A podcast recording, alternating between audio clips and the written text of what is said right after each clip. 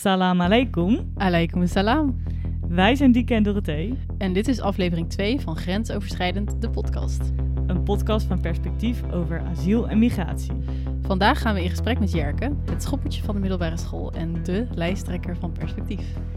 En we delen ronduit onze mening over de spreidingswet die de afgelopen weken veel in het nieuws is. Veel luisterplezier.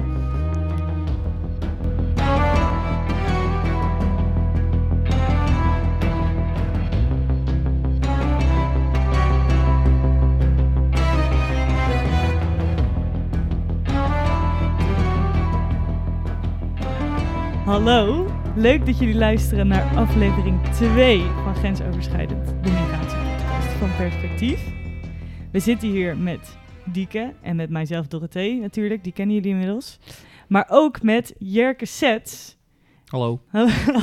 Hallo, niemand minder dan onze eigen lijsttrekker van, eh, van de jongeren van Perspectief. Want ja, eh, je bent de hoogstgeplaatste jonge kandidaat van, van de CU-lijst. Ja, dat klopt. Ja, plek 12, hoogstgeplaatste jongeren onder de 30. Kijk, nou daar gaan we straks wat meer over hebben. Ehm, kun jij Dieke Jerke even introduceren? Zeker. Ik heb uh, Jerke even uitgevraagd. We hebben een klein cv, uh, als in, in het, echt in het klein, voor jullie. Jerke heeft uh, bestuurskunde en overheidsmanagement gestudeerd in Den Haag. Is al anderhalf jaar raadslid in Assen. heeft daarbij de portefeuille cultuur, inburgering en participatie naar zich toegetrokken. is op dit moment secretaris van Perspectief.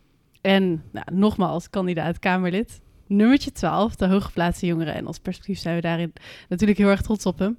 En we zijn wel benieuwd, Jerke. Wat is een heel leuk feitje wat wij allemaal moeten weten van jou? Ja, nou ja, jullie hoeven het niet allemaal te weten, maar een leuk feitje over mij zou kunnen zijn. Uh, ik heb in HAVO 3 een keer gesolliciteerd naar de functie van sectorleider voor HAVO. Omdat ik ontzettend veel ervaring had in het onderwijs. Een ontzettend goede binding had ook met de doelgroep. dit is me wel echt nog heel lang achtervolgd uh, op die opleiding. Ik kreeg dit telkens weer te horen. En ze hebben zelfs op mijn examenpraatje nog een keer uh, aangehaald. Maar uh, ik kreeg een mailtje met dat, ze, dat ze dankten voor de sollicitatie. Alleen dat ze geen interesse hadden in een verder gesprek. Um, maar je, ja. had, je, was toen al dus best wel al... eigenwijs. Eigenwijs ja. en brutaal. ja. Wellicht dat dat je politieke carrière een uh, goede boost heeft gegeven? Ja, nou, ik denk serieus wel... Uh, als je op de middelbare school een beetje eigenwijs bent... en een beetje tegen de, nou ja, tegen de stroom inzwemt zo nu en dan... Dat is wel, ik denk wel dat je als politicus eigenwijs moet zijn. Ik denk dat dat daar ook wel een beetje ontwikkeld is. Want ik ging toen ook altijd al met iedereen in discussie over alles en nog wat. Soms dat mensen ook zeiden van... Uh, waarom, waarom doe je jezelf dit aan? Maar... Uh, ik denk dat dat, ja, ik denk dat dat wel ja, politiek begint, denk ik wel, op de middelbare school. Hm. Heel leuk om te horen. We gaan straks uh, verder met je doorpraten. Um, hm. Maar we gaan nu eerst verder met onze vaste rubriek. Ja. Namelijk wie of wat er de afgelopen week de grens over is gegaan. Ja, dus deze week, uh, afgelopen week is er heel veel gebeurd rondom asiel en migratie. Ja, wanneer niet, zou ik bijna zeggen. Uh, maar vooral in Nederland is er veel gebeurd. Um, en we beginnen in Ter Apel.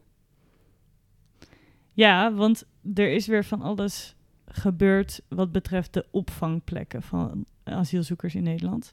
Um, afgelopen week is ook de spreidingswet veel behandeld, dus de eerlijke verdeling van asielzoekers over Nederland. Want vorige week leek het er in Ter Apel weer op dat er mensen buiten moesten gaan slapen. Uiteindelijk is dat niet gebeurd. Gelukkig niet. En we hebben het daar unaniem over, zeg maar, we zijn er eigenlijk allemaal over eens dat uh, dat wel hetgene was wat de grens overging deze week. Um, dus daar gaan we het nu eens eventjes over hebben, over Ter Apel en de spreidingswet. Mm -hmm. um, want wat is er afgelopen weken allemaal gebeurd, Dorothee? Ja, de afgelopen weken zijn er debatten geweest. Eén debat met alle lijsttrekkers uh, of alle mensen die van de partijen over asiel en migratie gaan. Um, over dus de voor's en tegens voor de spreidingswet. Dus ze mochten alle vragen stellen aan de uh, uh, minister voor Justitie en of, van Asiel en Migratie van de Burg. En hij heeft ook in een debat daar allemaal reactie op gegeven. En uiteindelijk gaat deze week, wordt er uiteindelijk gestemd over de spreidingswet, over of die erdoor gaat komen. En er zijn een aantal ook belangrijke amendementen, dus een belangrijke toevoegingen aan die wet gedaan deze weken, waardoor er waarschijnlijk uiteindelijk een meerderheid gaat komen om die wet door te stemmen. In de Tweede Kamer. in de Ja. Tweede Kamer. We zijn er dan nog niet, helaas. Maar goed, dit is ook al heel fijn Ja. dat het in de Tweede Kamer doorkomt. Ja, Ehm, het is denk ik interessant om te noemen, wat van, vooral vanuit de rechterpartijen wordt gezegd, is dat er veel op instroom wordt gefocust. Dus ze willen alleen de spreidingswet aannemen als de instroom gaat verminderen. Eh, Caroline van der Plas is daar van de BBW, is daar nogal een, eh, ja, een illustratief voorbeeld van. Ehm, want zij zegt, we willen de instroom beperken tot 15.000 mensen per jaar. Dus Ja. 15.000 Ja, is dus en, alleen, en alleen dan willen we de spreidingswet steunen, zegt ze. Maar dan is die hele spreidingswet dus niet nodig. Hè? Als, jij, als het zou kunnen, hè, want het, het kan bij voorbaat al niet, omdat je, je hebt te maken met een bepaalde instroom. En als je dat, als je dat naar beneden wil brengen, ja, dan zijn er wel knoppen waar je aan kan draaien, maar dat duurt ontzettend lang. Eh, en, je- en je kan dat niet zomaar doen, want het gaat om mensen. En je wil die mensen ook niet zomaar opeens, ja, dat ze ergens tussen wal en schip komen en misschien verdrinken op de Middellandse Zee. Dus je moet daar heel voorzichtig mee omgaan. Maar eh, eigenlijk zegt zij, wij willen die spreidingswet wel steunen, maar alleen als we een, een maximum aantal vluchtelingen opvangen van 15.000. En Martijn van der Linden, van, eh, eh, dat is de persvoorlichter van Vluchtelingen, Vluchtelingenwerk Nederland, die maakte daar op Twitter de opmerking bij, het amendement van de BBB op de spreidingswet komt neer op, we steunen de spreidingswet, tenzij het een wet is die de asielopvang gaat spreiden. en alleen als die wet niet nodig is. En dat vond ik wel een hele interessante, want eh hele rake ook van eh, hoe Caroline zich uitlaat op dit eh, dossier. Ja, ja en dat, dat merk je meer bij de rechtse partijen. Dus Ja21, BVNL, die, die profileren zich ook heel erg hiermee. Maar inderdaad, het is dus helemaal geen vraag van instroom, de spreidingswet. Het gaat erover hoe je nu met asielzoekers omgaan. En we hebben nu gewoon een grote groep mensen die een menswaardige opvang verdienen. Want dat is in de noodopvanglocaties waar nu mee om wordt gegaan, is dat vaak niet het geval. Ehm, er worden heel veel eh, nou ja, echt vervelende dingen verteld over zo'n noodopvang. Dat er ongedierte is. ehm, dat mensen echt in onhygiënische situaties leven. ehm, bijna geen privacy hebben. Dus het is heel slecht eigenlijk dat er zo'n grote... eh, dat er zoveel noodopvanglocaties nodig zijn... omdat we te weinig vaste locaties hebben. Ja, en daar, dat brengt ons eigenlijk ook al wel een beetje bij eh, de discrepantie tussen het, eh, het noorden en eh, de rest van Nederland. Waar eh, nou, bij, in het noorden worden heel veel asielzoekers opgevangen. En de rest van Nederland doet dat wat minder. En de spreidingswet zou daarbij helpen. Ehm, en Jerke die komt uit het hoge noorden. Dus ehm Jerke, ik ben wel benieuwd. Wat is... ehm, we gaan het zo nog wat meer hebben over de spreidingswet en over het noorden, hoe het daar nu is geregeld. Maar wat is jouw persoonlijke betrokkenheid bij dit onderwerp? Ja, eh, ik ben raadslid in de gemeente Assen. In Assen vangen wij eh, vrij veel eh, asielzoekers op. Ehm, ja, we zijn, we zijn ook... Nou, als, je- als je het hebt over de slechte spreiding van, van, van de opvang... dan zijn wij daar ook een goed voorbeeld van. Want wij vangen dus bijzonder veel meer op dan de meeste andere gemeenten. We vangen zo'n 2000 mensen op, op 70.000 inwoners. Ehm, en dat is veel meer dan nou ja, eigenlijk veel meer. Ik heb nog niet veel steden gevonden die het meer eh, opvangen in verhouding. Er zijn wat kleine dorpjes die ongeveer net zoveel opvangen als hun inwoneraantal. Dus daar, daar, daar, kun je, daar hou je het niet bij. Maar ehm, nou ja, wij willen heel graag onze verantwoordelijkheid daarin nemen. Maar het, het is wel een beetje lastig het moment dat de rest van de gemeenten in Nederland dat niet doen. Eh, en daarom vind ik die spreidingswet ook wel belangrijk. Eh, mijn persoonlijke betrokkenheid bij het thema is, eh, denk ik al. Nou ja, ik, ik, ik, ik heb ehm, veel een interculturele kerk. Dus ehm, asielzoekers ook in de kerk die meedraaien vanuit het AZC. Eh, en we zijn eh, vanuit onze kerkgemeenschap en voor een deel eh, vanuit perspectief ook bezig geweest in, in Ter Apel. Vanuit mijn kerkgemeenschap tijdens het moment dat het echt misging. Dat er echt eh, ehm, nou, heel veel mensen buiten moesten slapen. Maar ook nou ja, eh, daar ook dingen meegemaakt, zeg maar, dingen gezien dat ik denk, oké, maar hoe kan dit in Nederland? Hmm. Eh, en, en dat snap ik nog steeds niet. En ik begrijp dat in deze discussie ook niet. Dat ik echt het idee heb dat er, een, dat er mensen zijn die niet begrijpen wat er hier op het spel staat. Namelijk gewoon ja, de basis van mensenrechten, zeg maar. Van, ehm, als we mensen buiten laten slapen en er is geen enkele zorg. Als iemand zijn bovenbeen breekt en twee uur moet wachten tot er fatsoenlijke zorg is. Want dat hebben we meegemaakt. Iemand viel uit een boom. Die, werd bijna, die werd al grijs en grauw, zeg maar. En we hebben echt ge- ge- gevreesd, zeg maar, van wat, wat gaat er met deze man gebeuren. En nou ja, dat, dat, op mijn net, dat staat nog steeds op mijn netvlies. Dus de momenten in Ter Apel dat het echt helemaal misging. En tegelijkertijd dat ik kijk naar de manier waarop we nu omgaan met opvang in dit land. En dat ik denk, volgens mij moet dit echt beter kunnen. Hmm. Ehm, Ja, want hoe, hoe merk je dat Assen heeft, vangt heel veel asielzoekers op. wat gebeurt er in de stad? Wat zijn dynamieken of wat zeggen de bewoners daarover? Hoe, hoe, hoe gaat dat? Ja, we hebben een eh, permanent AZC waar zo'n duizend mensen verblijven en uh, uh, een crisisnoodopvanglocatie waar 500 mensen zitten. En we vangen daarnaast nog zo'n 500 Oekraïense vluchtelingen op. en wat je merkt is dat eigenlijk dat permanente AZC, dat gaat al jaren goed. dat is gewoon ja, een gebouw waar mensen goed in worden onder, ondergebracht. niet omgebracht. ondergebracht, sorry, excuus. Nee, nee waar mensen goed in worden ondergebracht. Uh, um, waar ook uh, maatschappelijk middenveldorganisaties zich in begeven. Dus uh, Stichting Procent is daar ook actief, maar ook vluchtelingenwerk. En er gebeur, gebeurt van alles en nog wat daar. en dat gaat eigenlijk heel goed. wat je merkt is dat de crisisnoodopvanglocaties en de noodopvanglocatie, dat dat een stukje minder gaat. Want daar hebben mensen nog geen perspectief op wa wat er gaat gebeuren. Hè. Um, moeten ze nog heel lang wachten? of mogen ze door een procedure of worden ze misschien wel heel snel weer teruggestuurd? Dus je ziet dat daar meer onrust is. Er is daar ook weinig te doen. Ze zitten daar in kamertjes uh, met vier, vier man op een kamertje zonder plafond. TL-buizen gaan s ochtends om 7 uur aan. Dus er is weinig privacy, er is weinig te doen. En je ziet wel dat die groep ook meer de neiging heeft om nou ja, rotzooi te gaan trappen. En begrijpelijk, want ik denk dat ik dat ook zou doen. dat is even de andere kant. Is... Ja, dat deed je op de haven wel, toch? Of bij VWO, ja. ik weet eigenlijk helemaal niet. Ja, nou ja, ik was natuurlijk... Ja, um, maar nee, maar uh, je, hebt, je hebt dus een situatie waar je, waar je in terecht komt en waarbij je um, nou, niks mag doen. Dus je mag geen taal leren, je mag geen, uh, um, niet aan het werk. Uh, en je hebt geen perspectief. en ja, dat is, wel, dat is wel, sinds die noodopvanglocatie er is, merk je wel wat meer in de stad. want ja, die permanente locatie, dat ging eigenlijk altijd heel erg goed. En daar hebben we eigenlijk nooit onrust mee gehad. maar je merkt gewoon dat het die onzekerheid in noodopvanglocaties, dat dat, ja, dat, dat het ook, ja, ook de fatsoenlijke inburgering in de weg staat en gewoon het proces ja, verziekt eigenlijk. Hm. Ja, wat, wat merk je eigenlijk bij de, um, de inwoners van de stad, zeg maar, de, de Noorderlingen, om het maar eventjes zo te noemen. Wat is daar de tendens van? Want dat weet ik oprecht niet. Um, ik woon zelf in mooie Groesbeek. Um, en daar zijn uh, in de buurt van Nijmegen zijn best wel wat uh, opvanglocaties nu. Maar zijn jullie als Noordelingen boos, zeg maar? Of, uh... Nou ja, we zijn vanuit de raad wel zo langzamerhand een beetje ook... merkt iedereen eigenlijk een beetje er klaar mee dat wij de hele tijd het jongetje zijn, het braafste jongetje van de klas zijn. Elke keer onze hand opsteken als de staatssecretaris weer, uh, weer komt vragen om nieuwe plekken. Dat doen we met liefde, want we willen echt graag dat deze mensen fatsoenlijk worden opgevangen. Mm -mm. Vinden we echt heel belangrijk. Alleen tegelijkertijd is het wel echt belangrijk dat andere gemeenten aan de slag gaan. Dus, en je merkt dat ook...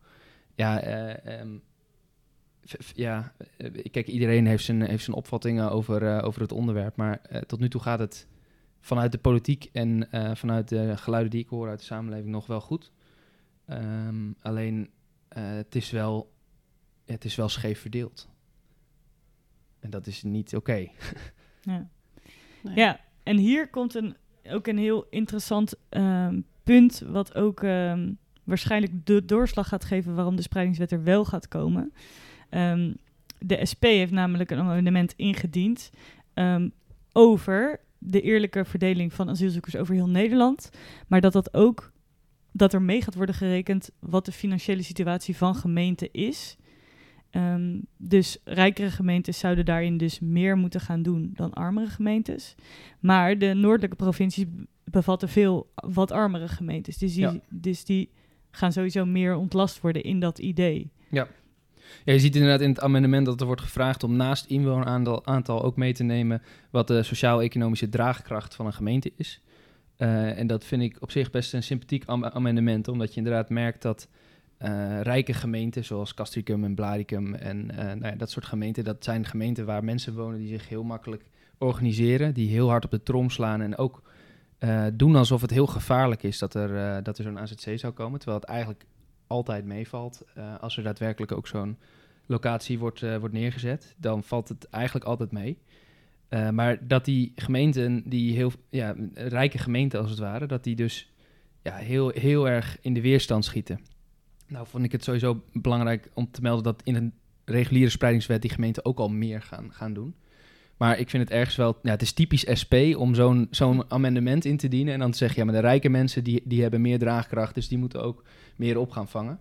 Eh, ik ben wel heel erg benieuwd hoe de VVD dit aan hun achterban gaat uitleggen. maar eh, ik, vind dat, ik vind het eh, een heel sympathiek amendement. En ik denk dat het ook goed is, want je ziet inderdaad dat in de opvang van asielzoekers, als je onderlinge afspraken maakt, ja, dan, wordt dan wordt zo'n opvanglocatie toch vaak in ja, minder draagkrachtige regio's neergezet.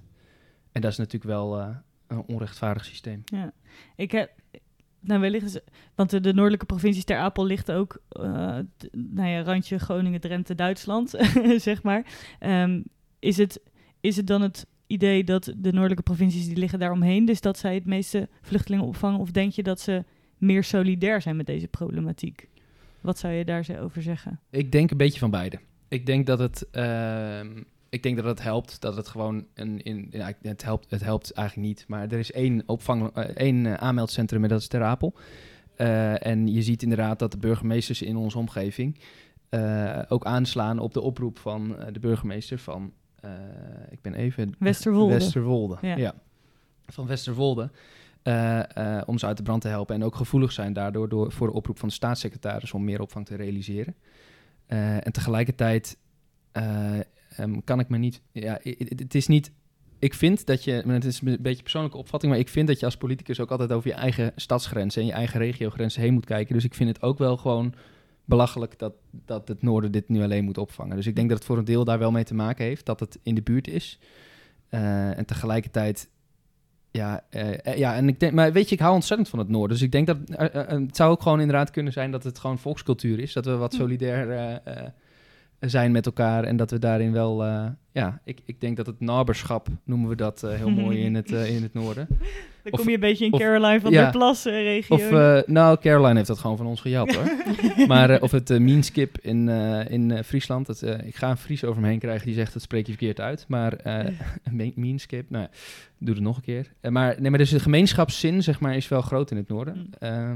Maar ik heb niet voldoende cijfers om dat te onderbouwen dat het daaraan ligt. Dus dat... eh, dat Dit eh, is je eigen ervaring. Het is Ja. wel een hele mooie gedachte. Ja. ja. Misschien, eh, we hebben ook een vraag binnengekregen van de luisteraars. Die vind ik hier eigenlijk wel mooi op aansluiten. Ehm, die vraag is, hoe kunnen we zorgen dat mensen een eerlijker beeld krijgen van wie de migrant-asielzoekers zijn? En ik dacht, het is misschien mooi om te stellen, omdat ehm, wellicht mensen die wat meer in de stad wonen of in rijkere gemeentes, dat zij ook niet een volledig beeld of een eerlijk beeld hebben van wie asielzoekers, migranten zijn. En dat eh, de noordelijke provincies dat toch wat meer hebben, omdat jullie, ehm, ja, ik zeg elke keer jullie, maar je bent eventjes eh, vertegenwoordiger. Ehm, ja, omdat jullie daar gewoon veel meer mee in aanmerking komen. Dus eh, hoe denken jullie, denken jullie dat Nederlanders überhaupt een eerlijk beeld hebben van migranten, asielzoekers? Nee, ik denk dat dat heel erg wordt bepaald door de retoriek in de politiek ook, maar ook op het nieuws. Ehm, ik denk dat het beeld vooral heel erg is dat asielzoekers van alles van ons afpakken. Eh, en dat is ook een makkelijk doelwit, omdat ze onze taal niet spreken, dus ze kunnen zich ook niet verdedigen. Ehm, eh, ik denk inderdaad dat je een ander beeld van asielzoekers gaat krijgen als je ook gaat verdiepen in hun verhalen. Hm. Eh, en, en ik denk dat die verhalen ook wel worden verteld. Er zijn wel verschillende documentaires gemaakt over asielzoekers die in Nederland komen, die een proces door moeten. die ook de asielzoeker eigenlijk een gezicht geeft en een verhaal geeft, waardoor je mee kunt voelen met wat, wat zij moeten door, door, ja, doorgaan, doorlopen. Eh, en, ehm, ja, en als je inderdaad zeg maar echt persoonlijk met asielzoekers iets, iets wil, dan zou je kunnen eh, kijken of je bijvoorbeeld inderdaad met Stichting Procent iets kan doen, een, een actie. eh, of een, eh, ehm, dat je daar een keer langs gaat in de AZC. Ga een keer spelletjes spelen met die mensen. Want het zijn gewone mensen vaak. Hè? Dus het is ook het beeld dat dat, dat er heerst van asielzoekers. is soms zo heftig. Eh, maar het strookt niet, niet echt met de werkelijkheid. Hm. In mijn optiek. Ja, en daar gaan we natuurlijk ook nog hopelijk juist wel een stem geven aan een asielzoeker in een van de komende afleveringen. Ehm, dus daar eh, gaan we dan meer over hebben. Maar laten we even teruggaan naar de ChristenUnie zelf, want we hebben het gehad over de spreidingswet en het belang daarvan. Ehm, maar wat zijn nou dingen uit het partijprogramma van de ChristenUnie die afgelopen weekend is vastgesteld? Ehm, die specifiek over asiel en migratie gaan, waarvan jij zegt dat zijn belangrijke punten om te noemen. Of dat moet, echt, dat moet de stemmer echt weten van ons. Ja, ja eigenlijk drie, eh, drie dingen heb ik eruit gehaald. Eén is eigenlijk, heeft met inburgering en integratie te maken. Dus het moment dat je ehm, iemand hier in een proces komt, dat je eigenlijk ook direct gaat beginnen met eh, integratie. Dus ik vind de ChristenUnie vindt uh, werk en taal moet zo vroeg mogelijk mogelijk zijn. Wat je nu ziet is dat sommige asielzoekers bijna drie jaar in procedure zitten. Uh, en dat het ze heel moeilijk wordt gemaakt om aan het werk te gaan. Uh, en je moet eigenlijk gewoon kunnen werken. Gewoon voor je integratie. Als jij drie jaar stil wordt gezet uh, in jouw werk, dan ben je daarna arbeidsongeschikt. Omdat je helemaal weer moet wennen aan de arbeidsmarkt en aan, het werk gaan. Nou, dat geldt ook zo voor asielzoekers. Dus het is echt belangrijk dat als die procedures dan zo lang duren, wat natuurlijk het liefst niemand heeft. Want iedereen wil volgens mij dat die procedures vier weken duren en dat je dan duidelijkheid is. Maar we zitten nou eenmaal in de situatie dat procedures heel lang duren. Ja, soms wel anderhalf jaar. Ja, ja of langer. Hè. Ik heb iemand ontmoet laatst, die zat zeven jaar in procedure. Uh, daar was van alles misgegaan. Uh, maar het kan echt heel lang duren. En als je zo lang in procedure zit, dan moet er gewoon een mogelijkheid zijn om bezig te gaan, aan de slag te gaan. Uh, en volgens mij zijn er ook genoeg um, ondernemers die daar best ruimte voor willen maken. Want, want hoe ziet de CU dat eigenlijk voor zich? Dat mensen dus echt aan de slag gaan? Want er zijn natuurlijk heel veel argumenten tegen. Noem er eens een paar. Uh, nou, dat uh, mensen dus nog geen... Uh, dat, dat mensen hier niet kunnen blijven, zeg maar. Dus waarom zou je het dan aan het werk zetten? En waarom investeren in iets wat toch weggaat, om ja. maar even zo te zeggen? Nou ja, je ziet, je ziet ten eerste dat er best wel doelgroepen zijn die voor een groot deel gewoon blijven. Dus er zijn mensen uit Syrië, uh, mensen uit uh, Iran en uit Jemen, waarbij je hele hoge inwilligingspercentages ziet in de procedures. Echt uh, boven, de, boven, de, boven de 80 procent en mm. soms wel boven de 90 procent zelfs. Ja, en wat en goed is om te weten is dat de afgelopen negen jaar of zo, dat, er, dat 75 procent van überhaupt alle asielaanvragen wordt ingewilligd. dat, is, dat is een gemiddelde natuurlijk, maar dat zegt best wel veel over hoeveel mensen hier eigenlijk gaan blijven. Um, maar waarbij het ook uh, belangrijk is om te zeggen, als dat dus zo is, als je ziet dat er bepaalde doelgroepen um, in, in, de asielprocedure gewoon bijna zeker status krijgen, uh, dan moet je ook een weging maken daarin en zeggen, oké, um, we willen eigenlijk liever uh, dat, dat ze snel antwoord krijgen en ofwel blijven ofwel weggaan, maar dat, dat zit er even niet in. en dan moet je een andere weging maken. Dan moet je zeggen, oké, die 85% die hier is, uh, die willen we in ieder geval uh, op gezond de arbeidsmarkt op krijgen straks. Dus die moeten zo snel mogelijk de taal, taal leren en aan het werk kunnen. Uh, en dan is op dit moment de meest efficiënte manier is om gewoon 100% van de asielzoekers de kans te geven om te integreren. Dus je taal te leren en de arbeidsmarkt op te gaan.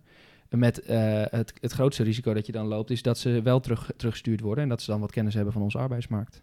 Ja, dat is ook een heel mooie manier om dat te zien. ja, ja. ja. ja. Nee, hele goede, ja.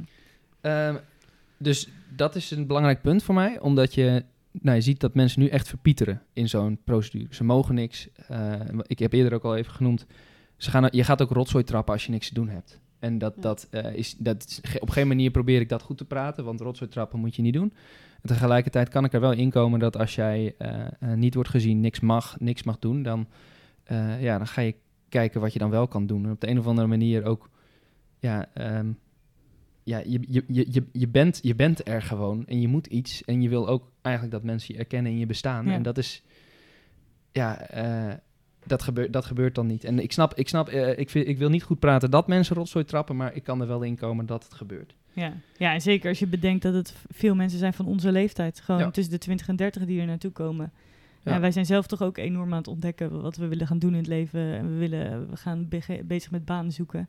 Ja, ja, die mensen hebben dat niet anders. En eigenlijk is juist dan in deze leeftijd een, de zin van je leven zo belangrijk. Hm. Dus dat je echt gewoon lekker aan de slag kan. Hm. Ja, en ook gewoon dat je erkend wordt in je bestaan. Hè? Hm. Jij bent iemand. Ja. En, uh, dat, is, dat is ook een heel groot ding in de procedure. Is je bent een nummertje en eigenlijk niet meer. Hè? Dus, dus dat is wel. Er zit ook een heel groot zingevingsaspect in, in het geheel.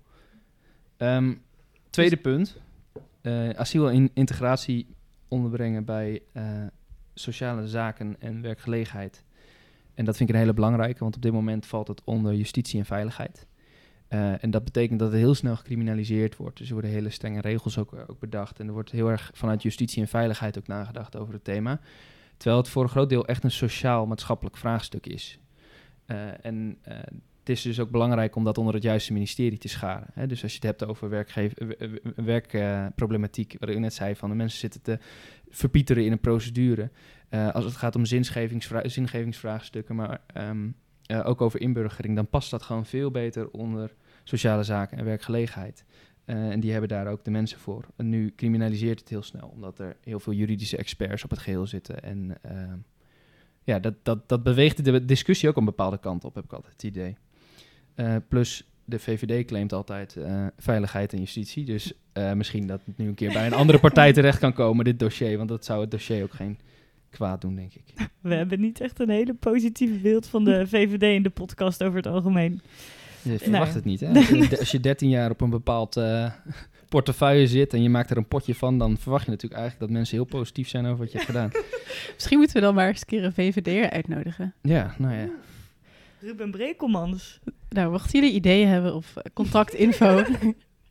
Ik krijg een, eh, een chocoladereep van me als je Ruben Brekelmans in deze, in deze podcast krijgt. Hey, volgens mij is jij nog een derde punt, Jerke. Ja. Ja, want dat is het derde, eh, eh, derde punt. Vind ik ook een hele belangrijke. Bij de ChristenUnie hebben mensen vaak het idee van... eh, die willen alle vluchtelingen maar toelaten. Dat is ook niet helemaal zo. We zijn vooral echt voor een realistisch en mensgericht asiel- en migratiesysteem. Ik vind dit dus een heel belangrijk punt. Is een terugkeerbeleid dat werkt. En dat gaat dus ook over... dat staat ook in ons verkiezingsprogramma... dat we goed toegerust personeel willen voor de terugkeerprocedures. Hè, de dienst terugkeer en vertrekt. Heeft een complexe opdracht... Eh, eh, maar dat daar wordt, ook wordt in, wordt geïnvesteerd, dat dat op een goede manier gebeurt. Eh, en ook zeker dat migranten die uit veilige landen komen, die hier geen status krijgen, die wel terug kunnen, maar niet terug willen, dat je daar toch echt wel stevige af- afspraken over maakt met de landen van herkomst en met die mensen zelf, dat je die ook echt wel gewoon terug kunt sturen.